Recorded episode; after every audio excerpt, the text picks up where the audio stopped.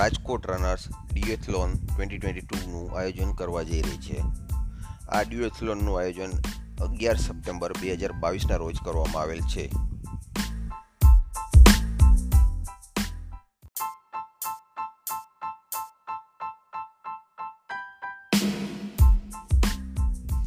ઘણા બધા લોકોના મનમાં ઘણા બધા અલગ અલગ પ્રકારના સવાલો ઉદ્ભવે છે કે શરૂઆતમાં દોડવાનું છે તો કેટલું દોડવાનું છે? ક્યારે દોડવાનું છે? પાર્કિંગ ક્યાં કરીશું? કેટલા વાગે શરૂ થશે? કેટલા વાગે પૂરી થશે? આવા ઘણા બધા સવાલો લોકોના મનમાં ઉદ્ભવે છે.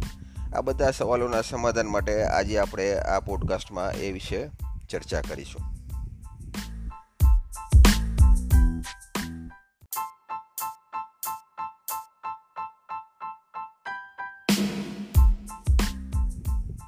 સૌથી પહેલાં આપણે ડિયોથલનના ફોર્મેટ વિશે વાત કરીશું. આનું ફોર્મેટ રન સાયકલ રન એવી રીતે છે. સૌથી પહેલાં બે રાઉન્ડ રેસકોર્સના લોકો દોડશે. પછી, ત્યાર પછી સાયકલનું એક રાઉન્ડ આવશે, જે રેસકોર્સ પર નહીં પણ જામનગર રોડ સુધીનું હશે. જામનગર રોડ ઉપરથી યુ ટર્ન લઈ અને પાછા આવશે, લગભગ વીસ બાવીસ કિલોમીટરનું. અને છેલ્લે પાછું એક રાઉન્ડ રેસકોર્સનું મારવામાં આવશે. આ ડ્યુએથલોનનું ફોર્મેટ છે. આના પછી આપણે અલગ અલગ કેટેગરીની ચર્ચા કરશું. કે આ રેસમાં કેટલી પ્રકારની કેટેગરી છે? આ રેસ મુખ્યત્વે બે ભાગમાં ડિવાઈડ થયેલી છે. એક ઇન્ડિવિજ્યુઅલ ઇવેન્ટ અને એક ટીમ ઇવેન્ટ પહેલાં આપણે ઇન્ડિવિજ્યુઅલ ઇવેન્ટ વિશે વાત કરીશું. ઇન્ડિવિજ્યુઅલ એટલે રન સાયકલ રન આ ત્રણે ત્રણ પાર્ટ એક જ પાર્ટિસિપેન્ટ કરશે. એ ઇન્ડિવિજ્યુઅલ કેટેગરીમાં ગણાશે.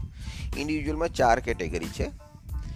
Men below forty five men above forty five women below forty five and women above forty five હવે બીજી કેટેગરી જે ટીમ ઇવેન્ટ છે, એની વાત કરી. ટીમ ઇવેન્ટમાં એક જ કેટેગરી છે, પણ બે પાર્ટિસિપન્ટ પાર્ટિસિપેટ કરશે એમાં. એક જ ટીમ તરીકે. એક પાર્ટિસિપન્ટ દોડશે, બીજો પાર્ટિસિપન્ટ સાયકલ ચલાવશે, અને પાછો જે પહેલો પાર્ટિસિપન્ટ હશો એ લાસ્ટ રાઉન્ડ દોડવાનું પૂરું કરશે. આ થયું ટીમ ઇવેન્ટનું ફોર્મેટ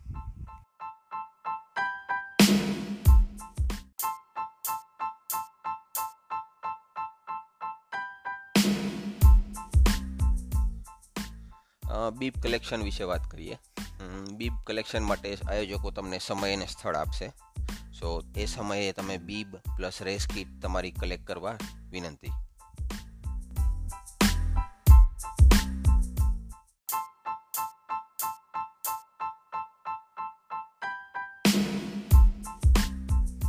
હવે ઓન સ્પોટ રજિસ્ટ્રેશન વિશે વાત કરીએ. ઓન સ્પોટ રજિસ્ટ્રેશન માટે રિપોર્ટિંગ ટાઈમ છે સવારે ચાર પિસ્તાલીસ. હવે લોકોને મનમાં સવાલ ઉદ્ભવશે કે ભાઈ સવારે આટલું બધું વહેલું કેમ? ત્રણસોથી વધુ પાર્ટિસિપેન્ટને રજિસ્ટ્રેશન કરાવવાનું હોય છે એટલે લિમિટેડ સમયમાં વ્યવસ્થિત રીતે આપણે રજિસ્ટ્રેશન કરાવવું હોય એટલે વહેલાસર ચાર પિસ્તાલીસે આપણે પહોંચવું પડે. રજિસ્ટ્રેશનનું સ્થળ છે બાલભવન ગેટ રેસકોર્સ. રજિસ્ટ્રેશન માટે બંને કેટેગરીના પાર્ટિસિપન્ટ સોલો અને ટીમ ઇવેન્ટના બંને ચાર પિસ્તાલીસે પહોંચવાનું રહેશે. પાંચ પંદરે એટલે કે ત્રીસ મિનિટની અંદર રજિસ્ટ્રેશન પ્રોસેસ પૂરી થઈ જશે. રજિસ્ટ્રેશન પાંચ પંદર પછી અલાઉડ નથી. જે લોકોનું રજિસ્ટ્રેશન પેન્ડિંગ હશે, એ લોકોને રેસમાં ભાગવા દેવામાં નહીં આવે. સો પાંચ પંદર પહેલાં તમારું રજિસ્ટ્રેશન પૂરું થઈ જાય. રિપોર્ટિંગ સમય ચાર પંદર છે તો ચાર પંદરે જ પહોંચી જાઓ. રજિસ્ટ્રેશન પૂરું થયા પછી તમારે સાયકલ પાર્ક કરવા માટે એલોટેડ એરિયામાં સાયકલ રાખવા દેવામાં આવશે. સો આ એક સમય અગત્યનો છે એટલે તમે લોકો વહેલાસર રજિસ્ટ્રેશન પૂરું કરો, એ જરૂરી છે. જ્યારે તમારું રજિસ્ટ્રેશન પૂરું થશે ત્યારે બી ઉપર એક ટીક માર્ક ઓર અથવા કે પેલો ટીક માર્ક કરવામાં આવશે, જે પછી દરેક લૂપ બાદ એક એક ટીક માર્ક કરવામાં આવશે. દરેક કેટેગરી માટે વ્યવસ્થા સારી જળવાય એ માટે દરેક કેટેગરીના અલગ અલગ રજિસ્ટ્રેશન કાઉન્ટર રાખવામાં આવેલ છે. સો વ્યવસ્થા વ્યવસ્થિત થાય, બધાનો વારો આવી જાય સમયસર. તો ચાર પિસ્તાલીસે રજિસ્ટ્રેશન ડેસ્ક પર પહોંચી જવું.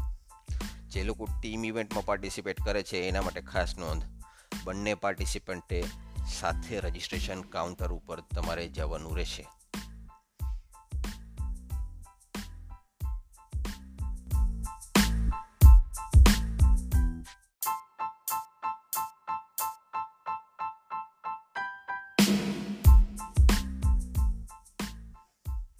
હવે રજિસ્ટ્રેશન પછીનો સમય તમારો ફ્લેગ ઓફ પહેલાંનો, એક warm up ઝુમર dance kind of event છે, નાનું અમથું જે તમારો જોશ વધારશે, તમારું વોર્મઅપ કરશે, તો એના માટે તમે ખરેખર મજા આવે એવું ઇવેન્ટ હશે, તો એના માટે તૈયારી રાખજો.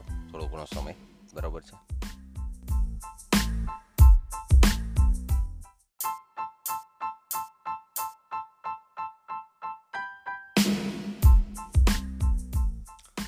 ચાર પિસ્તાલીસથી પાંચ પંદર સુધી રજિસ્ટ્રેશનનો ટાઈમ રહેશે.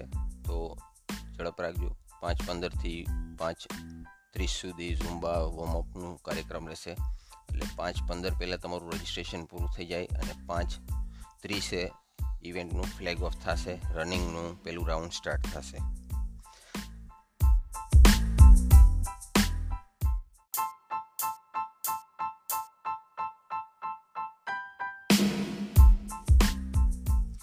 હવે આપણે રૂટ વિશે ચર્ચા કરીએ.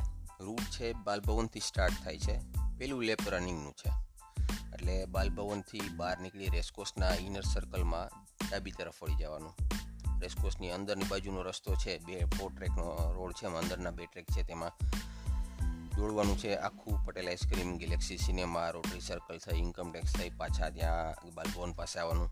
પછી બીજું રાઉન્ડ સેમ ડાયરેક્શનમાં મારવાનું. જ્યારે બીજું રાઉન્ડ પૂરું થાય, ત્યારે રનિંગનો એક લેપ પૂરો થયો કહેવાય. ત્યાર પછી ત્યાં સાયકલ સ્વિચ ઓવર કરવાની અને સાયકલિંગનો લેપ શરૂ થાય. હવે સાયકલિંગનો રૂટ સાયકલિંગનો રૂટ બાલભવનથી શરૂ થાય રેસકોર્સના આઉટર સર્કલમાં કે જે ઓપોઝિટ સાઈડનો જે રોડ છે, તેમાં દોડવાનું રહેશે સાયકલ ચલાવવાની રહેશે. ત્યાંથી ઇન્કમ ટેક્સ જવાનું રોટરી સર્કલ થઈ, રૂડા ઓફિસ થઈ, જામનગર રોડ તરફ જવાનું.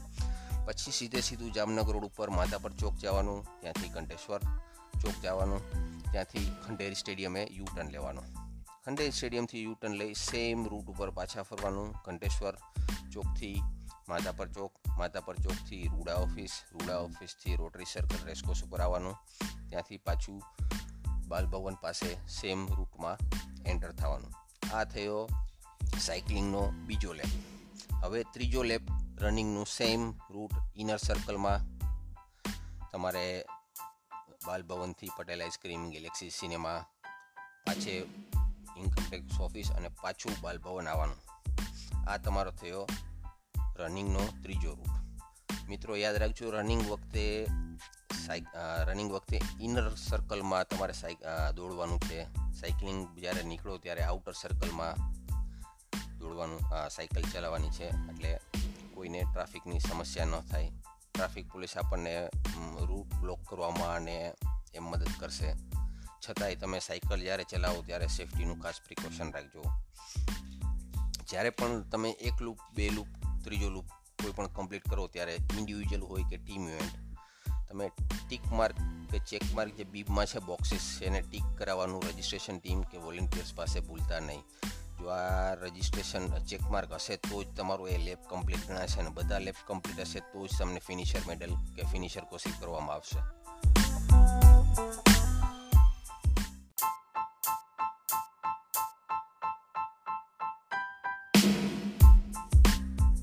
હવે આપણે ડિસ્ટન્સની માહિતી લે આપવું તમને. પેલો લૂપ રનિંગનો છે. તો રનિંગના રેસકોર્સના બે રાઉન્ડ છે, એનો મતલબ કે પાંચ પોઈન્ટ ચાર કિલોમીટરની આડેગાળેનો ડિસ્ટન્સ તમારે કવર કરવાનો રહેશે. ત્યાર પછી સાયકલનો લેબ છે બીજો લેબ આ લેબ લગભગ પચીસ છવ્વીસ કિલોમીટરનો હશે. અને ત્યાર પછી પાછો એક રેસકોર્સનો રાઉન્ડનો એક લેબ હશે. એ લગભગ બે પોઈન્ટ સાત કિલોમીટરનો હશે.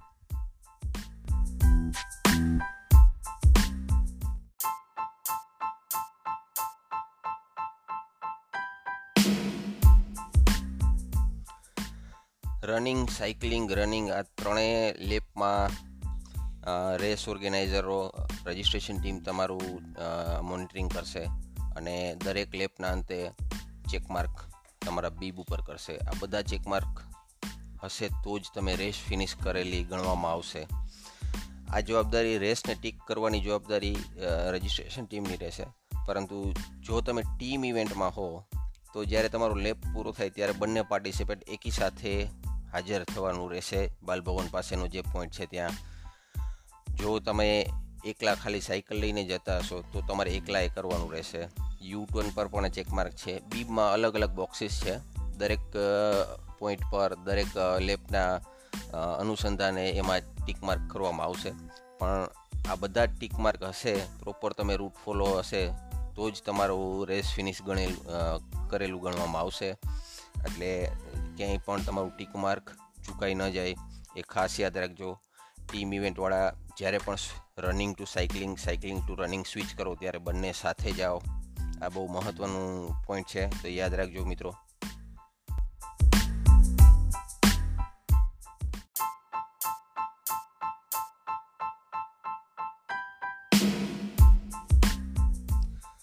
વિશે તમારે જાજી ચિંતા કરવાની જરૂર નથી. રૂટ પર વોલેન્ટિયરો ક્યાં વળવાનું છે, ક્યાં સીધું જવાનું છે બધી જ તમને માહિતી મળશે. તમે ભૂલ ન કરો, એના માટે બધી જગ્યાએ લોકો ઊભા છે. પ્લસ, જ્યારે તમે બીપ કલેક્ટ કરશો, ત્યારે એક માહિતી કાગળ આપવામાં આવશે તમને લિફલેટ. એ લિફલેટમાં પણ રૂટ વિશે માહિતી હશે. સો, રૂટ વિશે તમે જાજી ચિંતા ન કરતા. ફક્ત તમારો આગળવાળો ક્યાં જાય છે, આગળ રસ્તા ઉપર ક્યાં વોલેન્ટિયર્સ છે, વળવાનું છે, બસ એ તમે ધ્યાન રાખજો. બીજું રૂટની લોકોની એક ચિંતા હોય છે કે અમને પાણી મળશે, નહીં મળે. હા હાઇડ્રેશન પોઈન્ટ છે આપણા. હાઇડ્રેશન પોઈન્ટ બાલભવન જ્યાં સ્ટાર્ટિંગ છે સ્વિચ ઓવર્સ પોઈન્ટ છે, ત્યાં હાઇડ્રેશન પોઈન્ટ હશે. સાયકલિંગનું જ્યાં યુટર્ન છે, તે યુ ટર્ન પર દસ અગિયાર કિલોમીટર ત્યાં પણ તમને હાઇડ્રેશન મળશે. છતાંય તમને એમ લાગે કે મારે આ મારા માટે દૂર પડે છે, વચમાં મારે હાઇડ્રેશનની જરૂર છે, તો તમે કેરી કરી શકો કેવી પાંચસો એમએલની બોટલ સાથે રાખી શકો છો. પ્લસ તમને મેડિકલ સુવિધા પણ ઇમરજન્સી પરિસ્થિતિમાં આપવા માટેની સગવડતા કરવામાં આવેલ છે. સ્ટાર્ટિંગ પોઈન્ટ પર પણ મેડિકલ પોઈન્ટ હશે, ત્યાં પણ મળી શકશે અને સાયકલિંગનો યુ ટર્ન છે ત્યાં પણ મળી શકશે અને વચ્ચેના જામનગર રોડ ઉપર પણ એક મેડિકલ ડાયનામિક મેડિકલ પોઈન્ટની વ્યવસ્થા કરવામાં આવેલ છે. સો તમે એના વિશે ચિંતા ન કરો. એ બધું સામાન્ય રીતે તમને મળી રહેશે.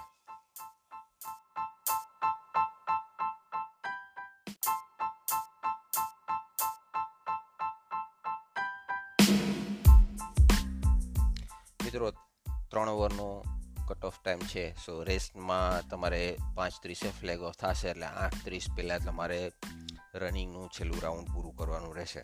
સો આ માટે બેસ્ટ ઓફ લક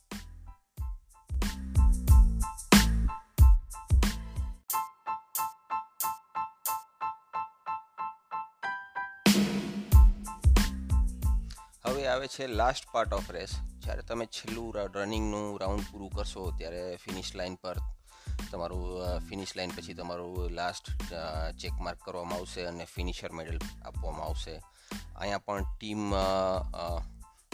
ઇવેન્ટના પાર્ટિસિપન્ટ બંને મેમ્બરોએ સાથે હાજર રહેવાનું રહેશે અને બંનેને સાથે ફિનિશર મેડલ મળશે.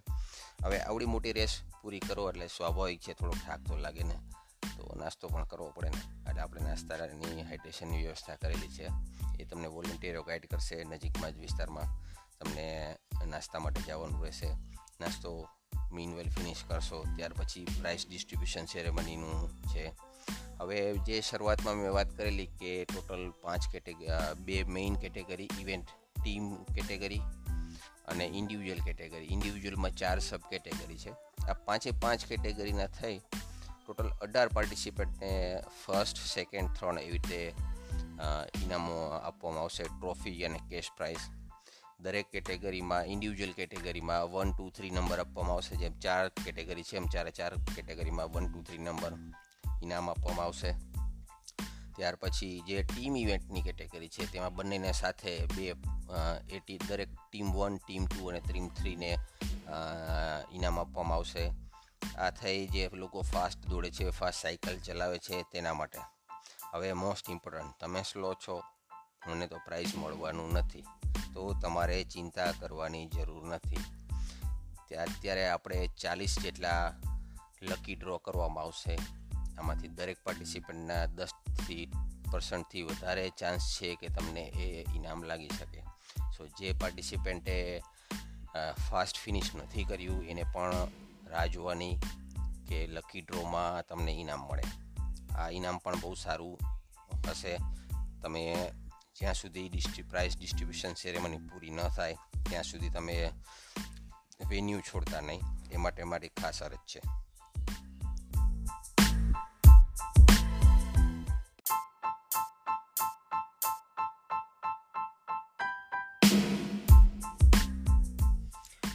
સાયકલ ચલાવવાળા મિત્રો માટે મારા ખાસ સૂચન. જ્યારે તમે સાયકલ લઈને સ્ટાર્ટ પોઈન્ટથી આગળ વધશો, ત્યારે થોડું કન્જેશન જોવા મળશે. સો પ્રિકોશન્સ લેવાના. બીજું, જ્યારે તમે જામનગર રોડ ઉપર માધાપર ચોકડી પાસે જશો, ત્યાં પણ થોડો રસ્તો ખરાબ છે. થોડું ટ્રાફિક, મોટો ચોક છે, તો પણ ત્યાં પણ પ્રિકોશન લેવાની જરૂર છે. યુ ટર્ન પાસે પણ તમારે પાછળ જોઈને વળાંક ઓળવાનો રહેશે. બહુ જાળવીને પણ એ હાઈવે છે. મારી સલાહ છે કે તમે રેસમાં ગમે તે સ્પીડે સાયકલ ચલાવો, પણ સેફટીને રાખીને જ સાયકલ ચલાવજો. બેસ્ટ છે કે તમે રોડની ડાબી બાજુ એક લાઇનમાં જ સાયકલ ચલાવો. એકી સાથે ત્રણ, ચાર જણા ન ચલાવો તો પાછળથી કોઈ સાયક મોટું વાહન તમને હિટ કરી શકે. પ્રિકોશન લેવા બહુ જરૂરી છે. સાયકલમાં હેલ્મેટ હોવું ફરજિયાત છે. જો તમે ગ્લોવ્સ છે કે બીજા કોઈ સેફટી ગિયર તમારી પાસે હોય તો તમે યુઝ કરો. એ પણ તમારા માટે ફાયદાકારક નીવડશે.